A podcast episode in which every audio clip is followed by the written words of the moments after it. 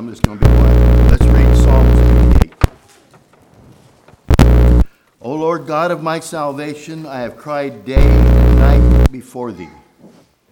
Let my prayer come before thee, incline mine ear unto my cry.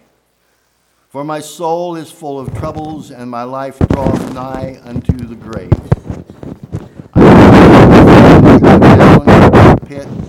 I am as a man hath. Free from the dead, like the slain that lie in the grave, thou rememberest no more, and they are cut off from thy hand. Thou hast laid me in the lowest pit, in darkness, in the deeps. Thy wrath lieth hard upon me, and thou hast afflicted me with all thy waves. Thou hast put away my acquaintance far from me. Thou hast made me an abomination. I am shut up, and I cannot come forth. Mine eye mourneth by reason of affliction. Lord, I have called daily. I have stretched out my hands unto thee. Wilt thou show wonders to the dead?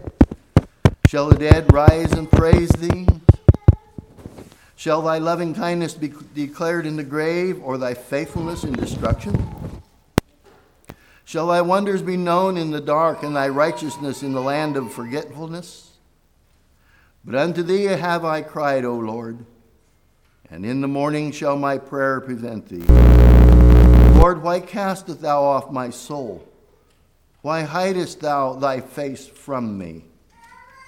I am afflicted and ready to die from my youth up. While I suffer thy terrors, I am distracted. Thy fierce wrath goeth over me, thy terrors have cut me off. They came round about me daily like water, they compassed me about together. Lover and friend hast thou put far from me, and mine acquaintance into the darkness. That'll give us something to look forward to tonight, won't it?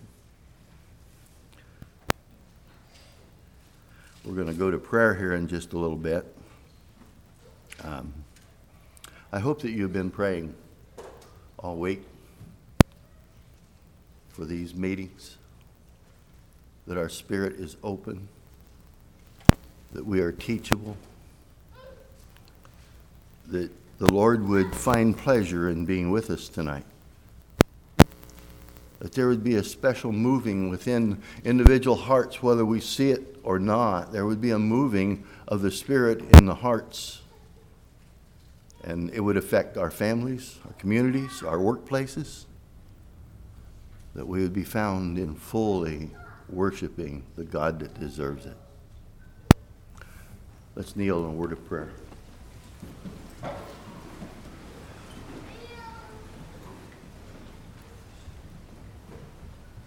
Lord God, we, we know that we need, and yet we don't even know what all we need or the all of the intricacies of our depravity. And so we call on you tonight, tonight Lord, you would make clear to us in our innermost beings and that our spirit would connect with your spirit. There would be a great moving within. That you would be praised. Your people, your saints would be completely moved into fullness of worship and holiness. That you'd bless Brother Rod, quicken his heart, his mind, his tongue, his body language, everything about him, that you would completely take over.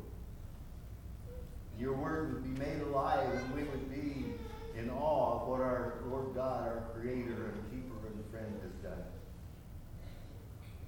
We thank you this night, Lord, that we are in such a favorable, favorable situation. We know that evil is just ruling everywhere. Seems to be growing, and yet your word is stable and true. Your promises have not moved. You are still on the throne. Blessed be your holy name. We just thank you we love you. We ask it all in Jesus' worthy name. And unto thee, our Father, which art in heaven, hallowed be thy name. Thy kingdom come, thy will be done, on earth as it is in heaven. Give us this day our daily bread, and forgive us our debts as we forgive our debtors. Lead us not into temptation, but deliver us from evil. For thine is the kingdom, and the power, and the glory forever. Amen.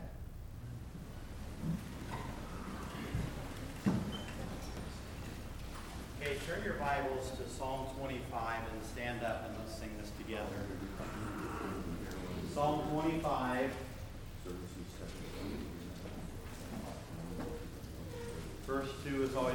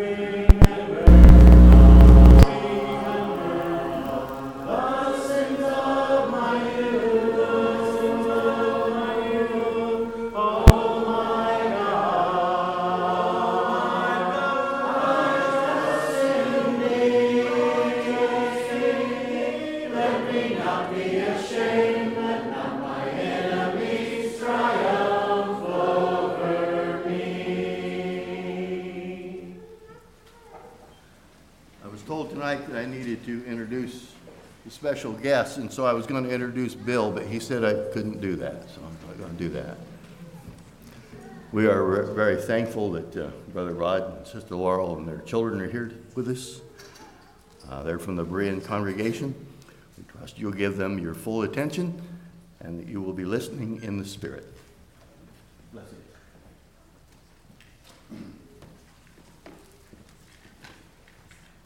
Good evening. I usually go right into the text and uh, get into the meat because I realize that I usually go over time, and you know, when you're using the time, you want to use it wisely. As you know, Kidron and many others that have shared up here, even for Sunday school, you want to make use of your time. But I think I would be amiss at just saying, I feel at home here. There's so many faces. I've looked forward to this. It, it literally felt like it snuck up on us. We were in Oregon just a couple weeks ago. We had VBS this past week at our church, so you know how that goes. You race home from work and you hop in the car if you shower. If you don't, you do it when you get home and you go to sleep, and that's your week. And that's certainly how it was. So, preparations are still underway this week, and so we continue to ask for prayer as we minister to you. Have you turn in your Bibles to Psalm 130? Psalm 130.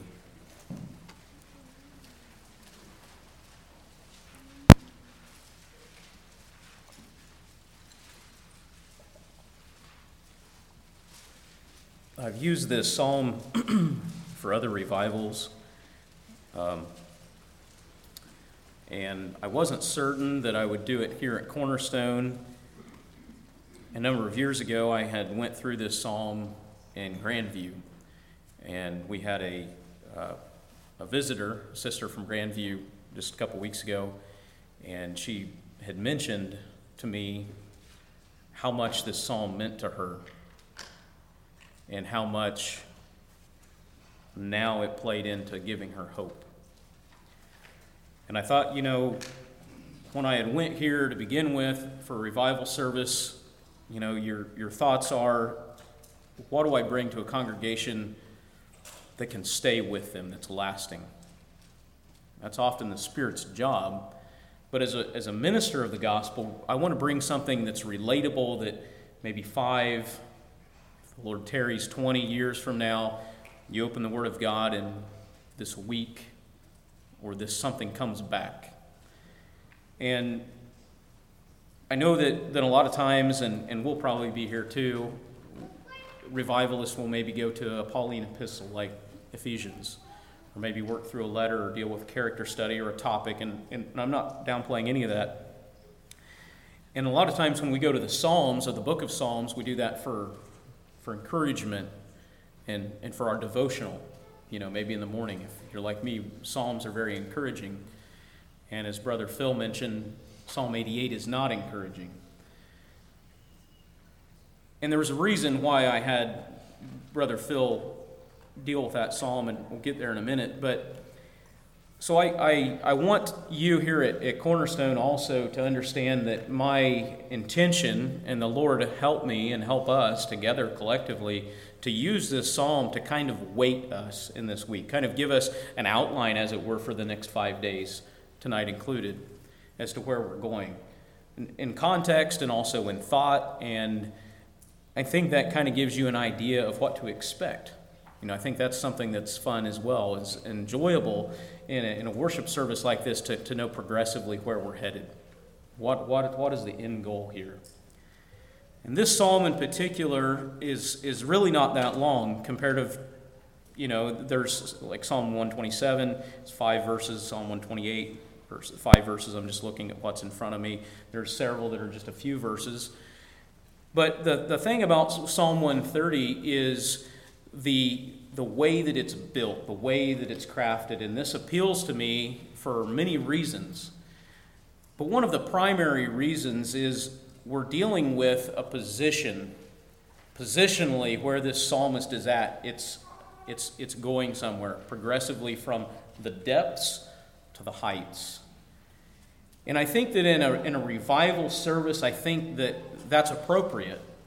And I think that even in dealing with our own lives, I think that it's appropriate to start at the lowest point and build and, and understand the doctrines of God that our sin has separated us from Him and how we need Christ, not just at the beginning of our faith, but we need Him now. We still need the gospel as much as we needed at the beginning.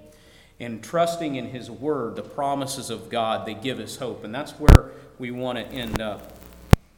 So, what I want to do tonight is really an introduction. It's a way of, of getting into this psalm. And probably tomorrow we'll deal with maybe verses 1 and 2. And, and each, each evening we'll either take uh, collectively um, a few of these verses to inspire a message.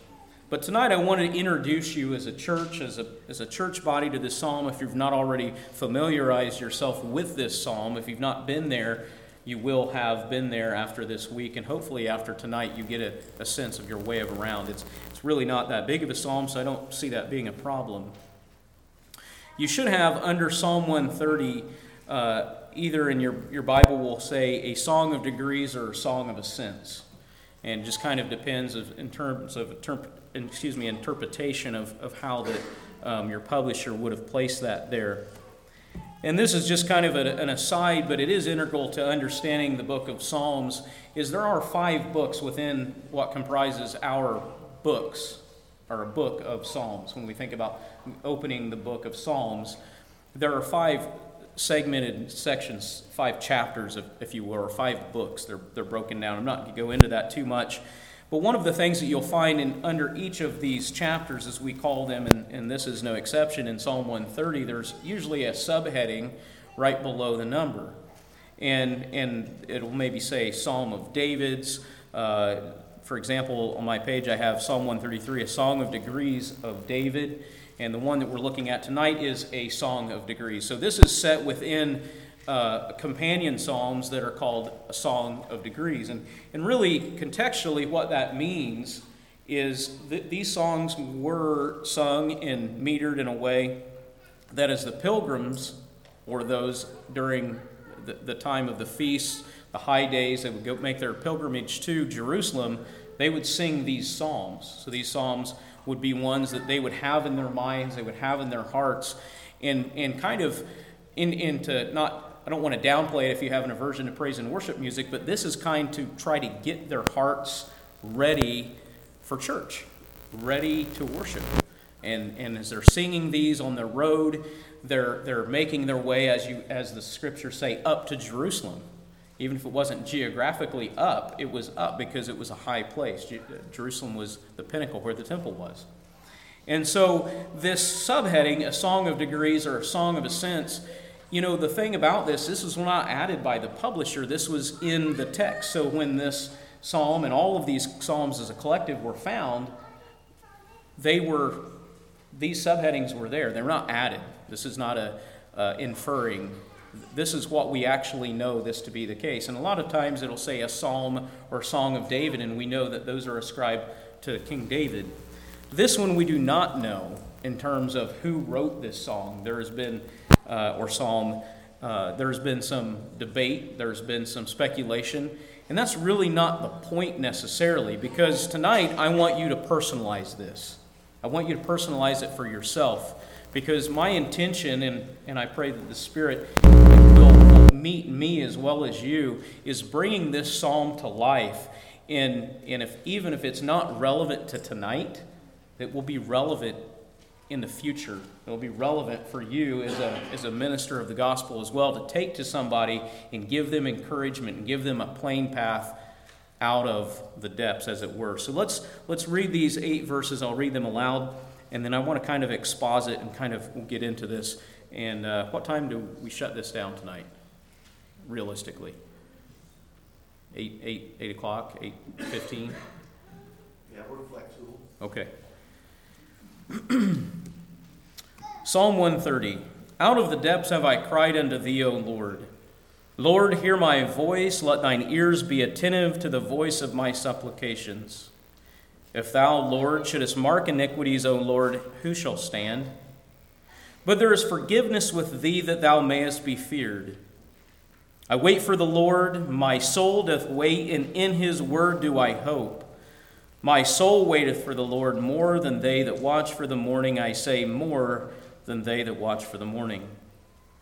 Let Israel hope in the Lord, for with the Lord there is mercy, and with him is plenteous redemption and he shall redeem Israel from all of his iniquities. Now, if that's the first time that you've heard that psalm, you see what's so attractive about this. You know, Luther, Martin Luther would say of, of this psalm, he calls this a Pauline psalm because it's penitent in nature. It has to do with repentance and, and brokenness and understanding where we were, where we came from. As if you think of Romans 1, if you think of Romans 3 and 4, and then the appropriate, and, and, and ultimately there is redemption to be found. But I want us for a minute to just, to just think and just kind of look at the text as it is. These uh, verses are tied together, and I, I was going to do slides, and I, I really thought, and I actually have pretty good slides for this, but I thought I kind of just want to get into the text. But on my slides, I had isolated each of these verses, these eight verses, and put them in couplets because they're, they're tied together by thought and idea. Okay? So one and two are together, and three and four, and five and six, and seven and eight, and they go together in thought, right? And the idea behind that is it's a developing thought. And the, one of the things that stands out to me is when you get to verse 3, verse 3 is a question Who shall stand?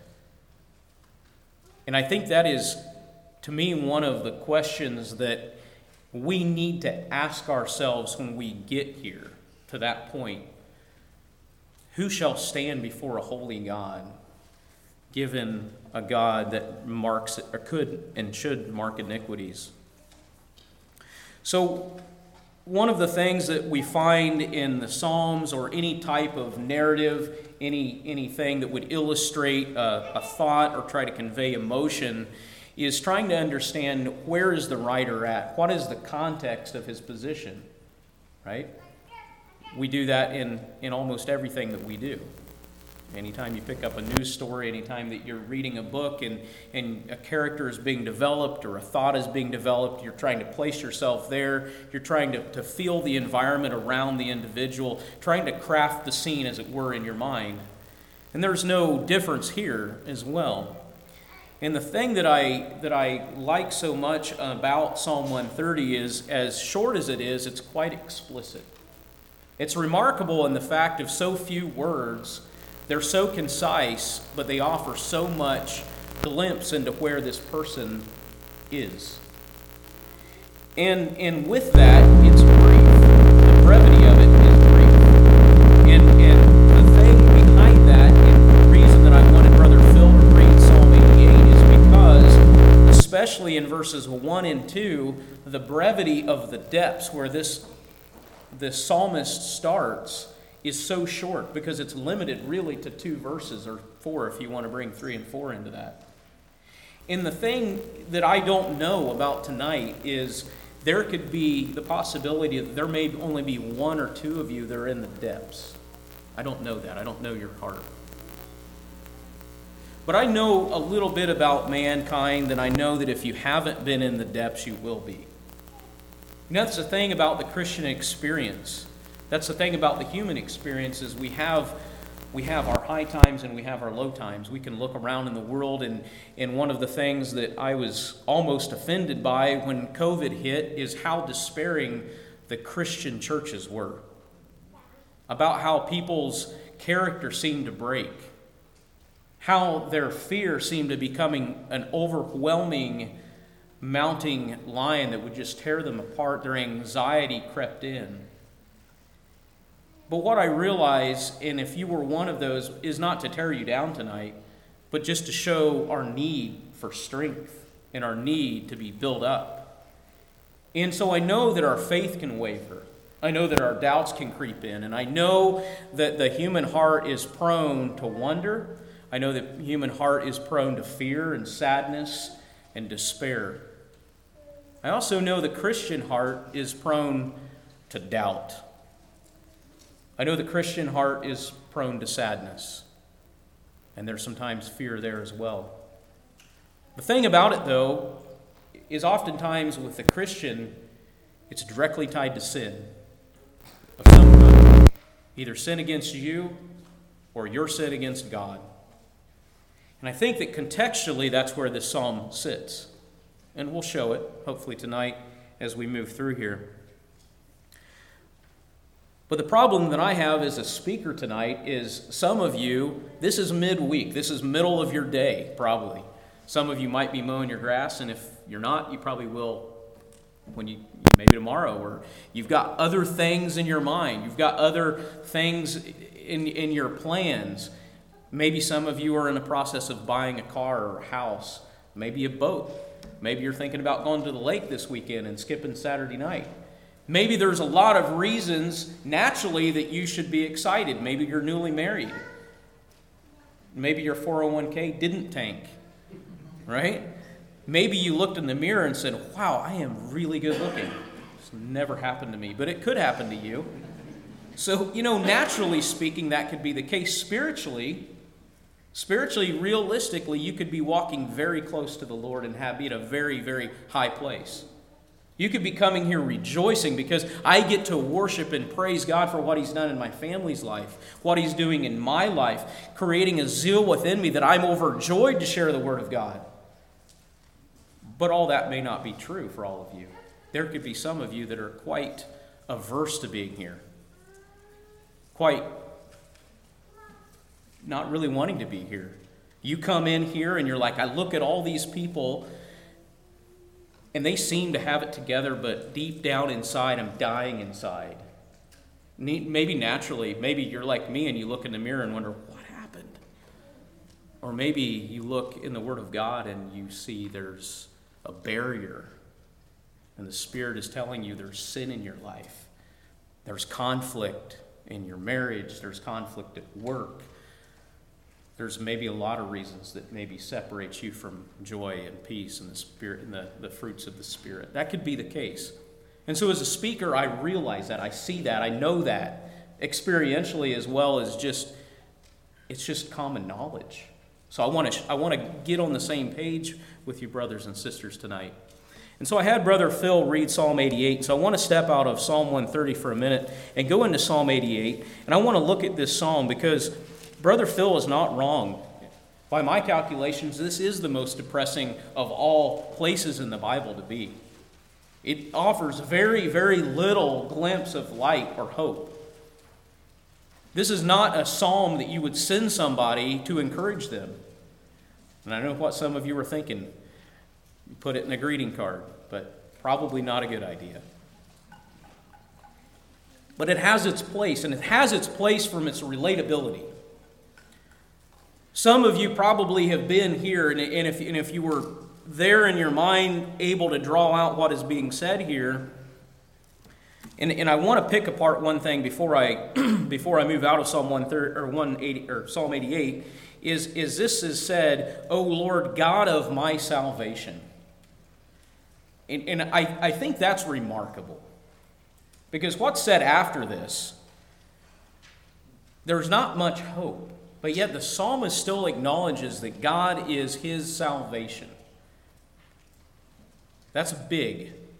That's a really big deal. That's a, that's a huge milestone to not only accept that, but calling out to God saying that, right?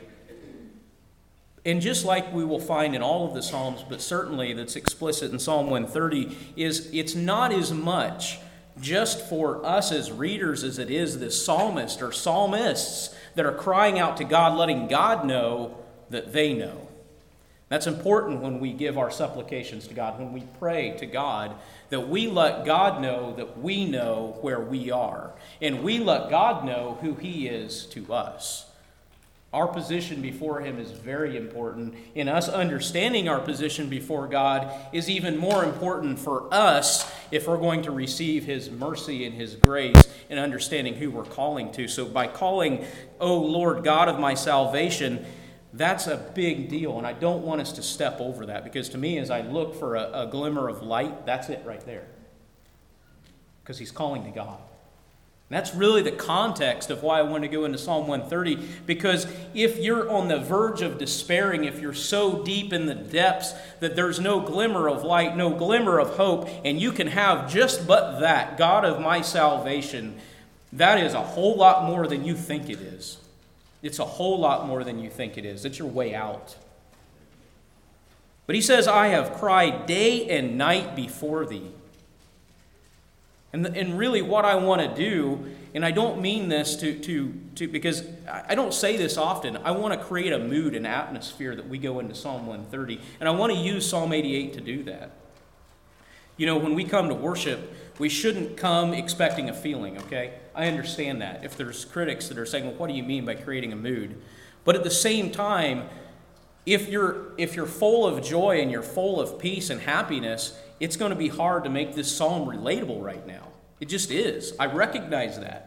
And my goal is to not bring this congregation down. That is not my goal. But I want us to understand that if you've never been in such a melancholy, desperate mood, there are people that are.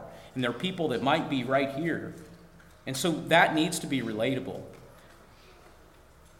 says, O Lord God of my salvation, I have cried day and night before thee. Let my prayer come before thee. Incline thine ear unto my cry. And the second verse in Psalm 88 is almost the exact same verbiage that the psalmist uses in 130. He says, Incline thine ear unto my cry. Basically, this is a King James version of saying, When I talk to you, please listen to me. Hear the words that I'm saying. Don't close your ears to me. And if we have time permitting, if you go into Lamentations 3, you see that there are times that God shuts his ear.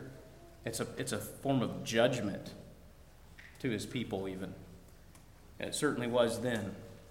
But he's saying, Let my prayer come before thee, incline thine ear unto my cry, for my soul is full of troubles, and my life draweth nigh unto the grave. I am counted with them that go down into the pit. And there again, four, you see that it's not in verse four, it's not uncommon for a psalmist to give his position.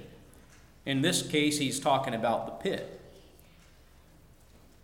It's low.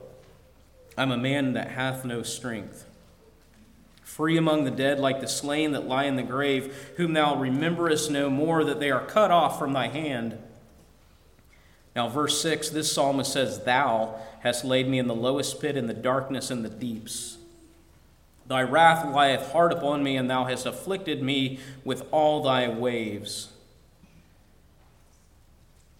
It seems as though in Psalm 88, the psalmist is speaking to God for his afflictions. God is afflicting him, no doubt, because of his sin. He's, chast- he's chastening him.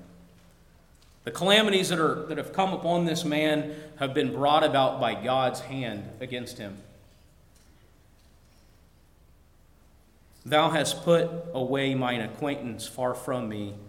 Thou hast made me an abomination unto them, and I am shut up and cannot come forth. Mine eye mourneth by reason of affliction. Lord, I have called daily upon thee. I have stretched out mine hands unto thee. Wilt thou show wonders to the dead? Shall the dead rise and praise thee? All these questions. Shall thy loving kindness be declared in the grave, or thy faithfulness in destruction? Shall thy wonders be known in the dark, and thy righteousness in the land of forgetfulness? But unto thee have I cried, O Lord, in the morning shall my prayer prevent thee. You know, I recognize that there have been many men of God that have struggled with depression. They've struggled with doubts. They've struggled with all manner of, of sin and, and other things that have prevented them from being on a mountaintop as you might expect Spurgeon to be, or John Bunyan, or maybe more relevant even today in John Piper's case. But the one thing that I find that is fascinating to me is these are just men speaking to God about their troubles. In one of John Bunyan's works, he writes about himself. He said it were, would have been better if he had been a mere dog or a donkey or a mule than to have heard the gospel and to have walked away or has shunned it. There's more going on there. You know, he, he, had, he struggled with doubt in a lot of areas. And I know Spurgeon did as well. And sometimes things can look pretty dark. Things can look pretty bleak. Verse 14 Lord, why castest thou off my soul? Why hidest thy face from me? I'm afflicted. I'm ready to die from my youth up while I suffer thy terrors. I am distracted. Thy fierce wrath goeth over me. Thy terrors have cut me off. They've came round about me daily like water. See that, that, that feeling showing that, that being consumed by water. They compassed me about together. Lover and friend hast thou put far from me, and mine acquaintance into darkness. We look at that, and that is just a very despairing psalm. There's not a lot of hope. There's not a lot of emphasis on God's ability to pull out, even. He's talking about all the things that it seemed that God has done to him and is doing and afflicting him, even separating him from his closest friends and any acquaintance that could help. And there again, I don't know the position of the psalmist in Psalm 130 exactly. But let's get into this with Psalm 88 in our mind, in our ears. Psalm 130 says, Out of the depths have I cried unto thee, O Lord. So, positionally, we see that this, this psalmist is, he says, out of the depths. And, and I, I find that a fascinating way to start this psalm because, you know, if, if I were to be honest, there are many times that I would describe my low points. I don't know that I ever felt like I was drowning. There were times where I felt alone. Maybe some of you have heard Maybe it's Martyn Lloyd-Jones that says the dark night of the soul, where you feel like God has, has abandoned you for a time. There may be not even any inherent sin in your life, but you feel absent from God or God absent from you. There's backing away from this as you objectively look at it, you feel very alone, even if you're surrounded by friends. Maybe you would put yourself in a desert land, you're dry. Maybe if you were to write a psalm, it would be out in a barren wilderness and there's no one around. But the thing is, contextually, even in an area like that, if you've ever flown over a desert, you can pick out a person in a desert or a cactus or a rock pretty easily. You'd stand out. If you were wanting to be found, even in a barren land, you could be found pretty easily in a desert, but not in the deeps not in the depths of the ocean, not in the, the flood waters or, or in the swelling tides, not with just your head barely uh, above the waters. In fact, I'm so amazed that Coast Guards can, can even find people after a ship has gone down. A lot of times they don't. That's why they have the beacons on the life jackets and other, other modern ways of finding people. But out of the depths, how despairing Maybe many of you are scared of water, but I think in my mind that has to be one of the most despairing places to be, to be drowning, knowing that there's no one coming to your aid.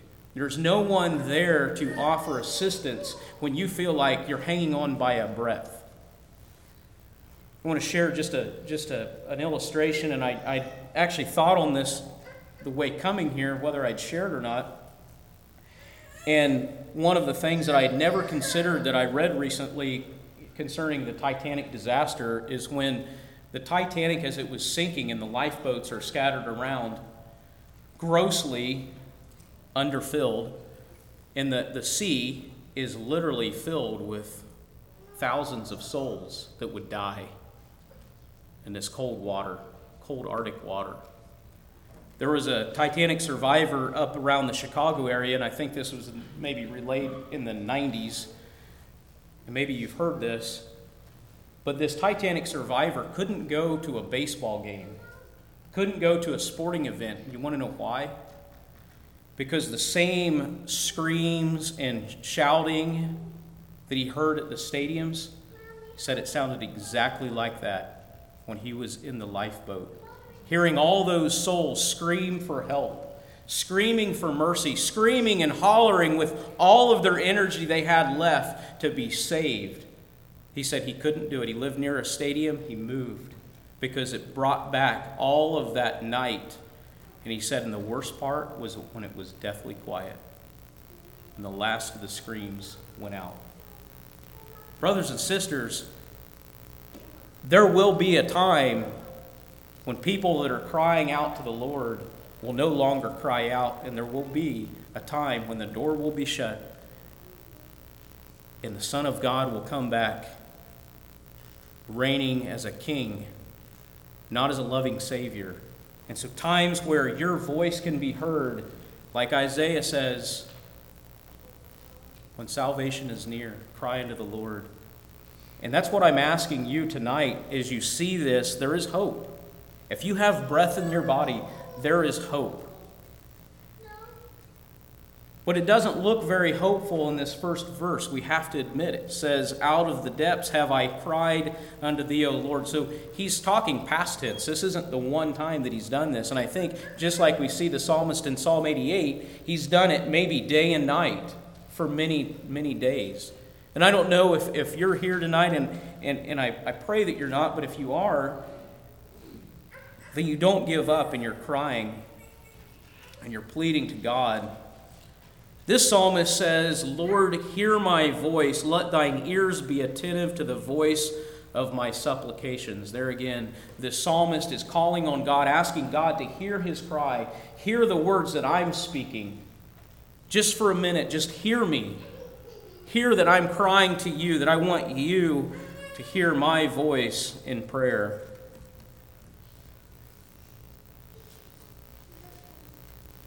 So many times we try to enrich our prayers either in front of others or maybe in front of our spouse or maybe even in front of God, thinking if we embellish them, that God will hear us.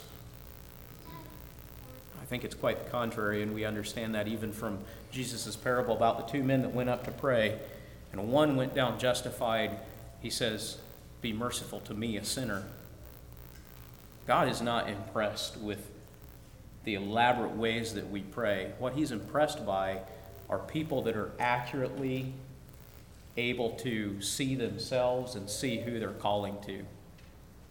You think about that. Even just in the natural sense, when Jesus was on the earth and he was impressed, he would say, Great is thy faith. He actually only says it twice.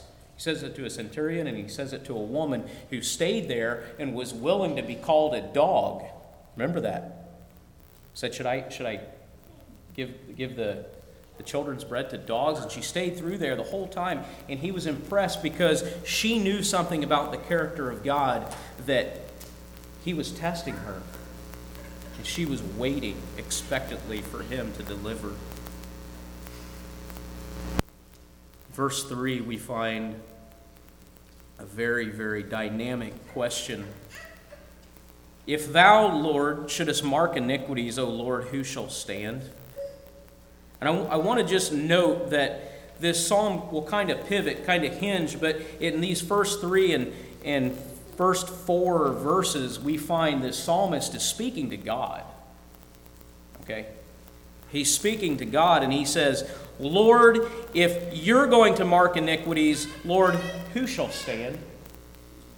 This marking means to bear record, to remember. This is not, as, as many would see our God as a sovereign God, but it's there's those that are outside the faith that would see God as a weak God that don't that doesn't regard sin as sin. May we lightly esteem God as well. Do we do that? Do we get the, the verity here when he says, If thou, Lord, Lord, should mark iniquities, O Lord, who should stand? If God himself would record yet but one sin in your life, that would be a barrier to entrance of the kingdom of God outside of Christ. One of our iniquities would separate us. And if we're honest, we know that there's an abundance. So he acknowledges, If thou, Lord, should mark iniquities, O Lord, who shall stand? So contextually, as we look in this psalm, we find that this psalmist is acknowledging sin. There's sin in this man's life. There's something that he sees that if God were to, to hold on to this as, as make a record and make it stand, he could not stand before God by himself. There's no way that he could approach the throne on his own merits because his sin would prevent him.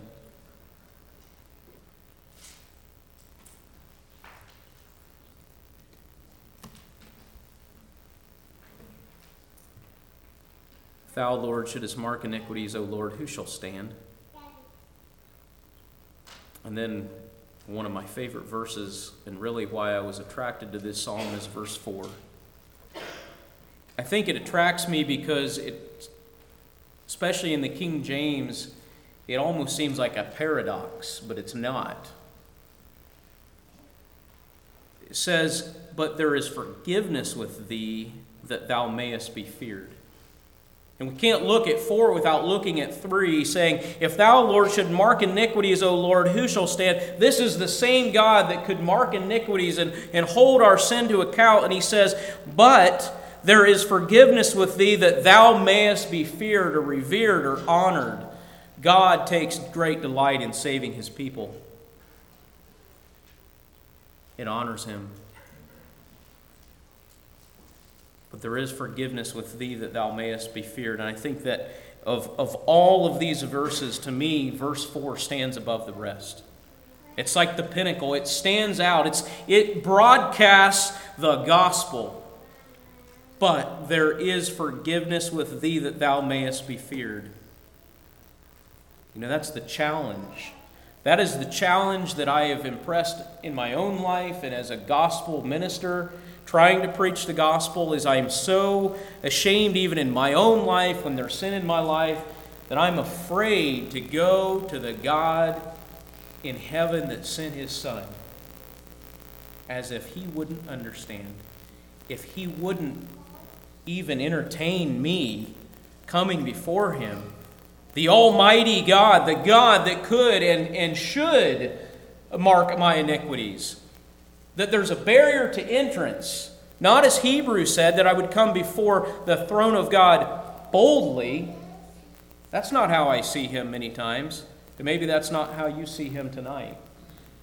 As you see him is full of wrath and hatred for your sin, and you're right about that. 100% right. He doesn't love your sin. In fact, he hated it so much that he sent Christ, his son, to pay the penalty for your sin that he hates, so that he could bring you to himself and show you his love. And as I look at this, I'm so amazed that that barrier to entrance is to see God in that light, to see Christ in that light. He's not surprised when you sin because he sent his son to die for your sins. That's why he came.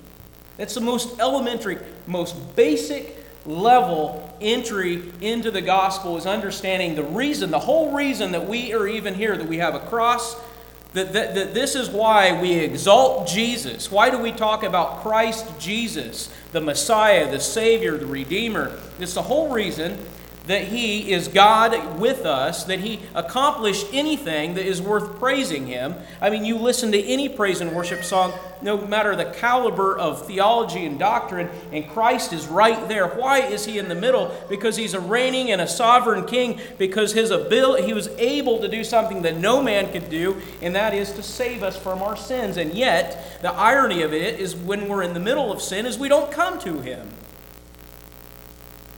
Folks, that's dumb. It is. It is straight up ignorant. And I'm as guilty as the next man. God is not surprised that you sinned. You might be surprised you sinned. You might be surprised that you'll sin tomorrow. And I think one of the reasons that sin is surprising is because we don't know what it's going to look like. So we talk about sin in its generic sense. But then when we find ourselves in sin, it's like, well, that's pretty bad. That is not what I expected. I thought of myself a whole lot better than that. And that's the problem. You esteem yourself too high. But there is forgiveness with thee that thou mayest be feared. See, this positionally as we're moving from the depths to the heights. In order to get to the heights, you have to get past this barrier to entrance, is understanding, but there is a but. There is a forgiveness with God that he may be honored, that he may be feared, that you understand who this God is that you serve. And then we go into verse 5. The psalmist says, I wait for the Lord, my soul doth wait, and in his word do I hope. I think for me,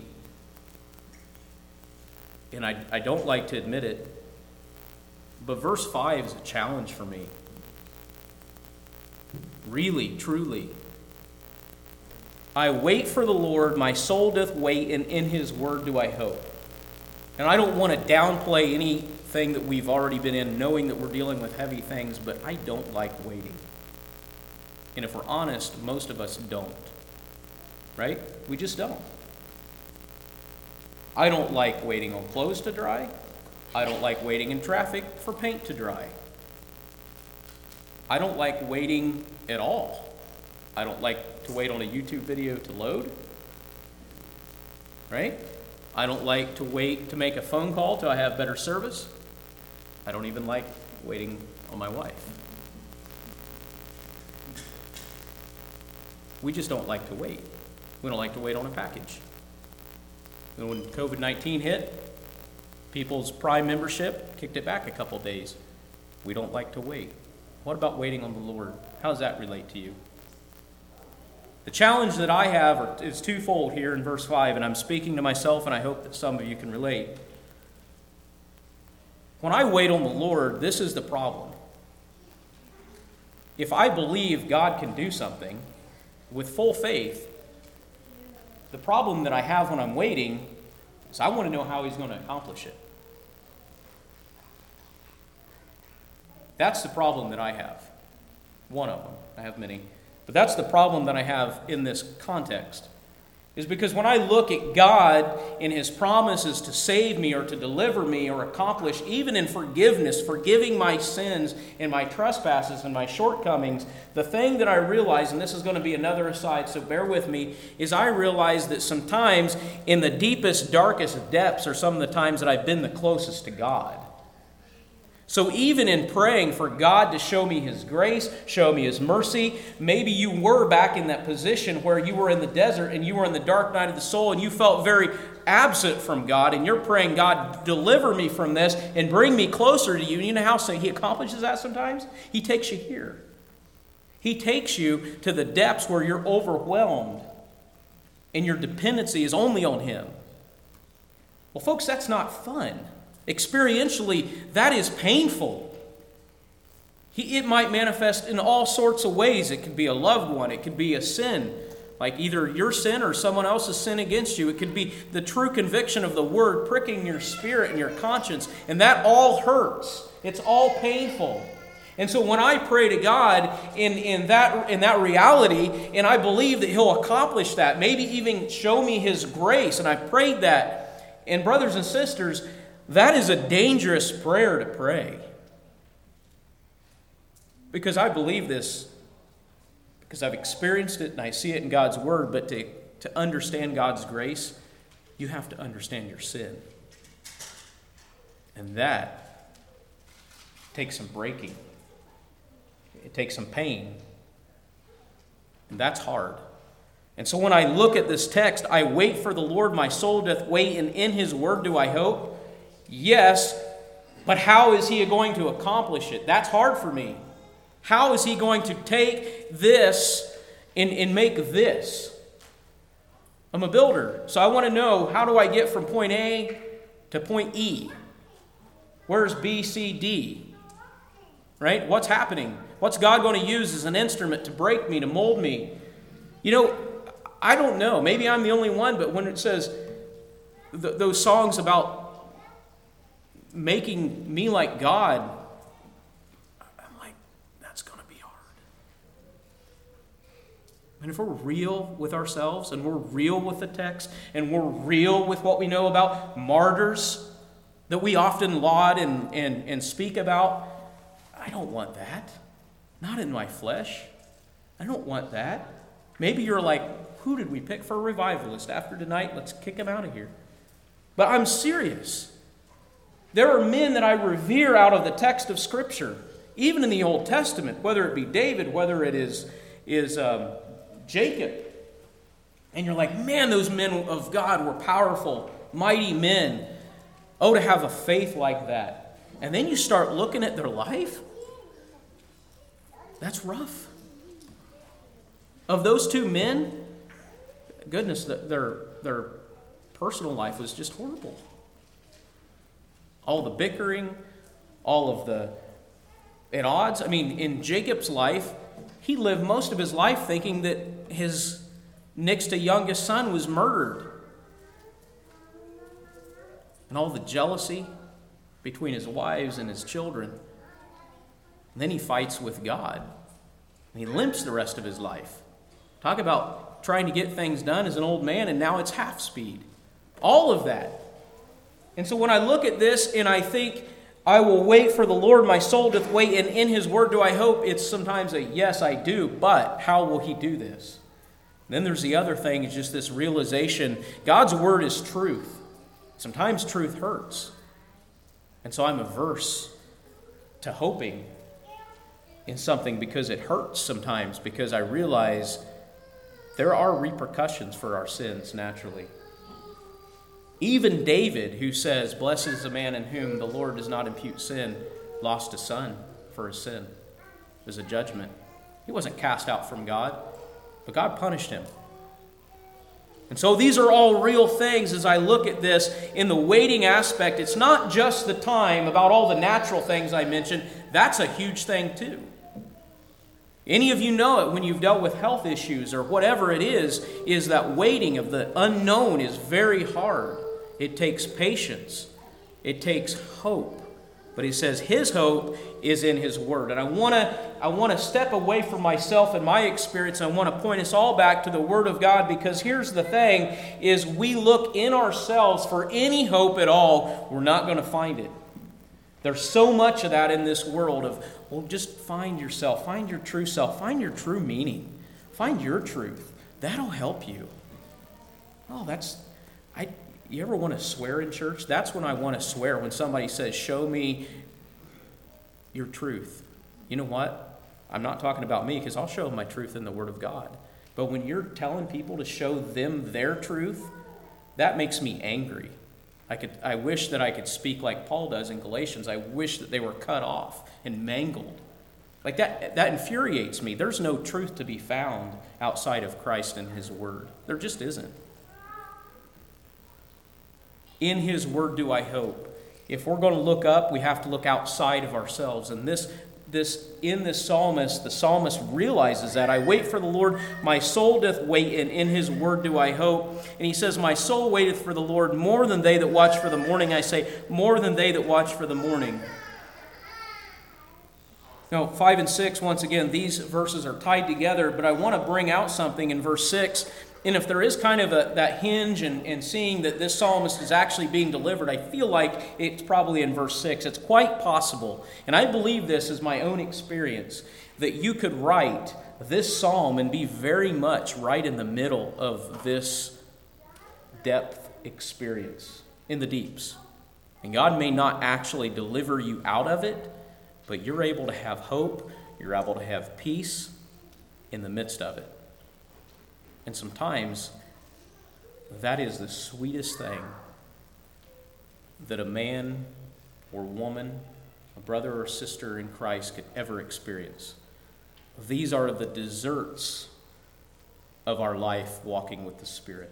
When we're able to have peace in the midst of trial, when we're able to have joy in the midst of sorrow, when we're able to have hope in the midst of sin when we look at that and we experience it, that's remarkable.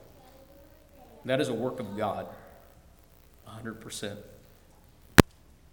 Verse 6, as I've exposited this verse many times, it was always a hard one for me because the psalmist says, My soul waited for the Lord more than they that watch for the morning. I say, more than they that watch for the morning. So the relatability of this text at the time that it was written would have had its, its roots in a watchman waiting.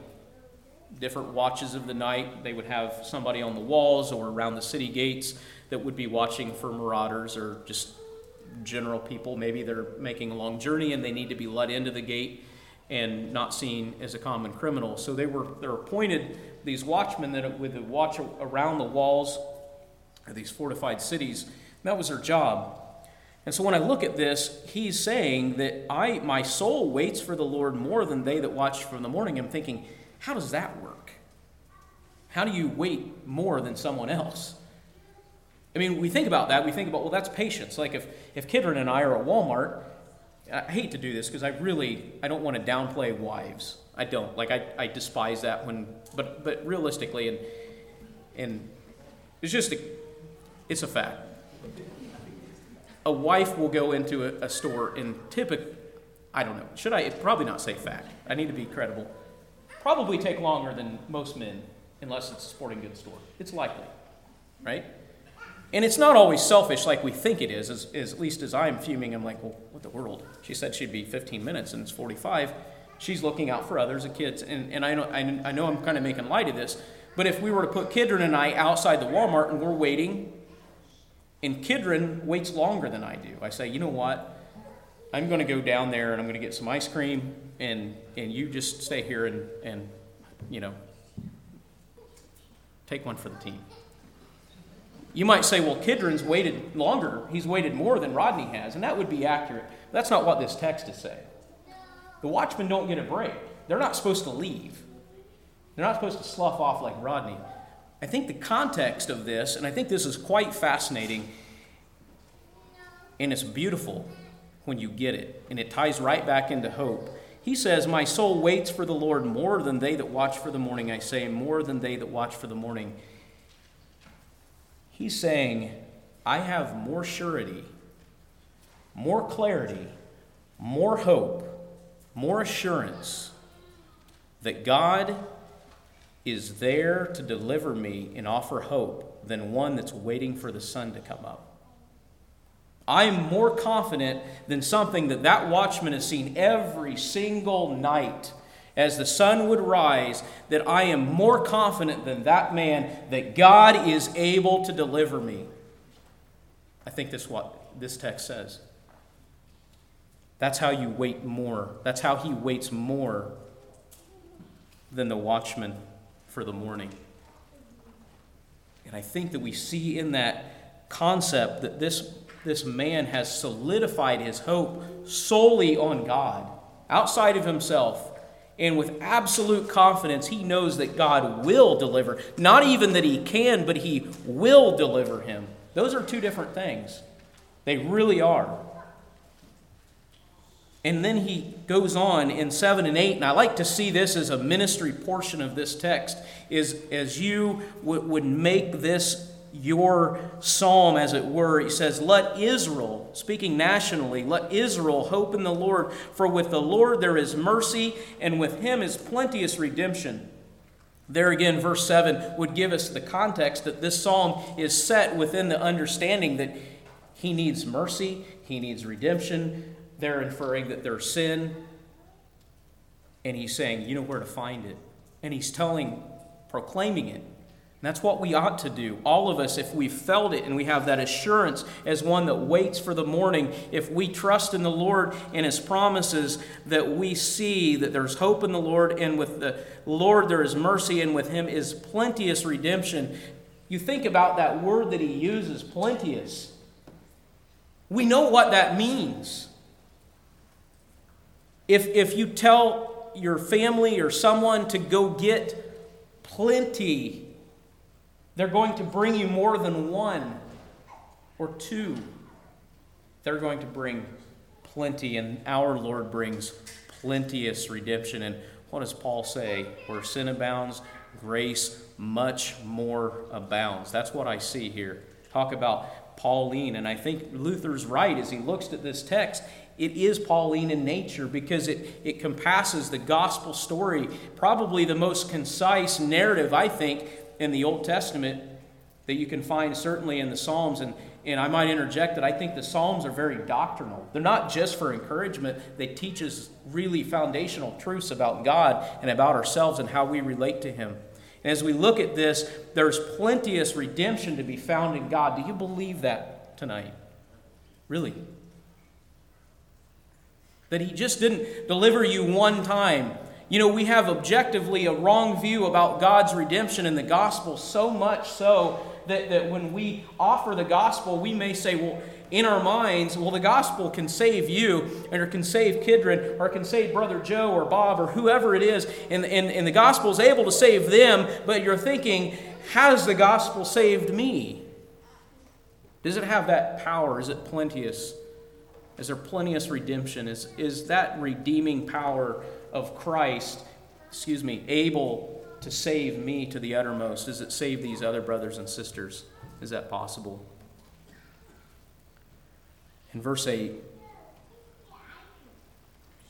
and he shall redeem Israel from all his iniquities. This last verse doesn't get a lot of attention. Hasn't got a lot of attention for me. But I have in my Bible all circled. And I don't know if you write in your Bibles or not. I would objectively recommend it, even if they're nice.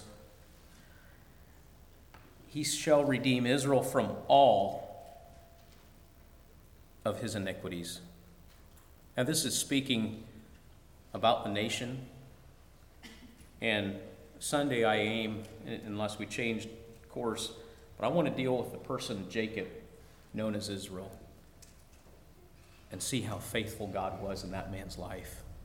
Because when I read this text, that's who I see. He's going to redeem Israel from all his iniquities, all of his sins.